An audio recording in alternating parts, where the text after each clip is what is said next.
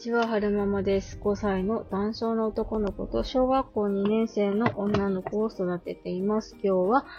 2023年3月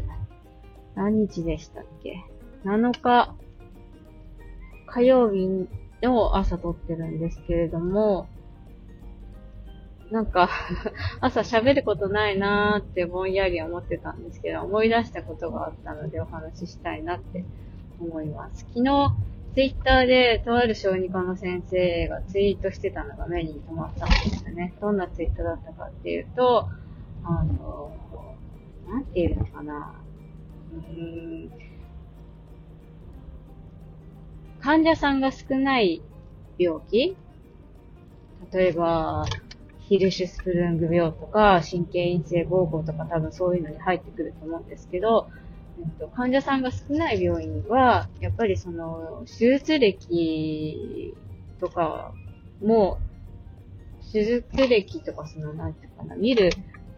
どれだけの患者さんを見たかっていうのが、その、診断の技術とか治療の技術に影響してくるから、えー、その、なんていうのかな。一箇所大きい病院に集中した方がいいよね、みたいなお話があったんですよね。で、まあ、まあ、そりゃそう、ご、ご、ごもっともだなとは思ったんですよ。あの、うん、年間、例えば、ヒルシャなんかは、秋田県では年間に一人いるか、一人いるかいないか、みたいな感じなんですって。だから、その、うんと、県全体で抱えるヒルシュの方っていうのは、他の県に比べれば少ないわけですよ。だから、症例数が少ないから、えー、それに対する知識も、うん、症例数が多い病院に比べたら、うんと、弱いと思うんですよね。だから、うんと、どうしたらいいかなんですよね。それは、大きい病院、一点集中して、そこで治療の技術がね、見分けれれば、それに越したことはないんですけれども、やっぱそういう患者さんって全国にたくさんいらっしゃるから、うん例えば、まあ、こういうご時世だから、うんとそういう情報をオンラインで集約するとか、まあ、簡単なフォロー、簡単なっていうか、その、直接会ってみなきゃいけない治療は、え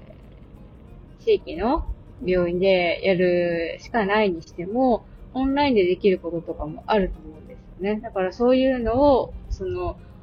たくさん、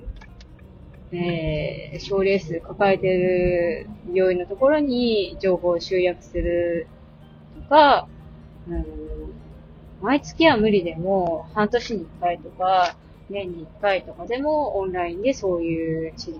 診察をする機会を設けるとか、その情報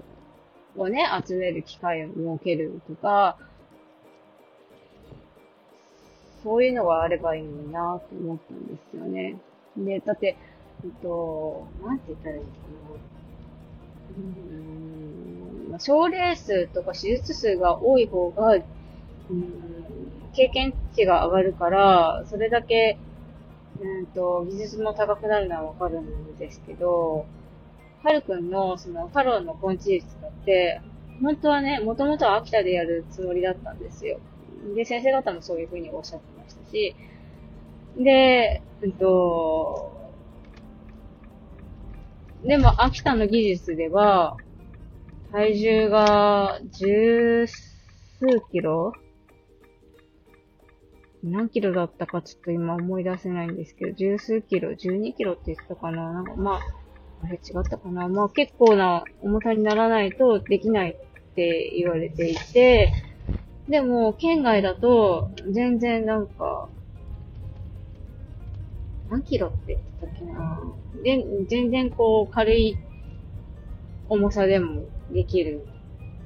わけで、で、やっぱ大きい手術だから、親心としては物心つく前に手術させてあげたいっていうのもあるし、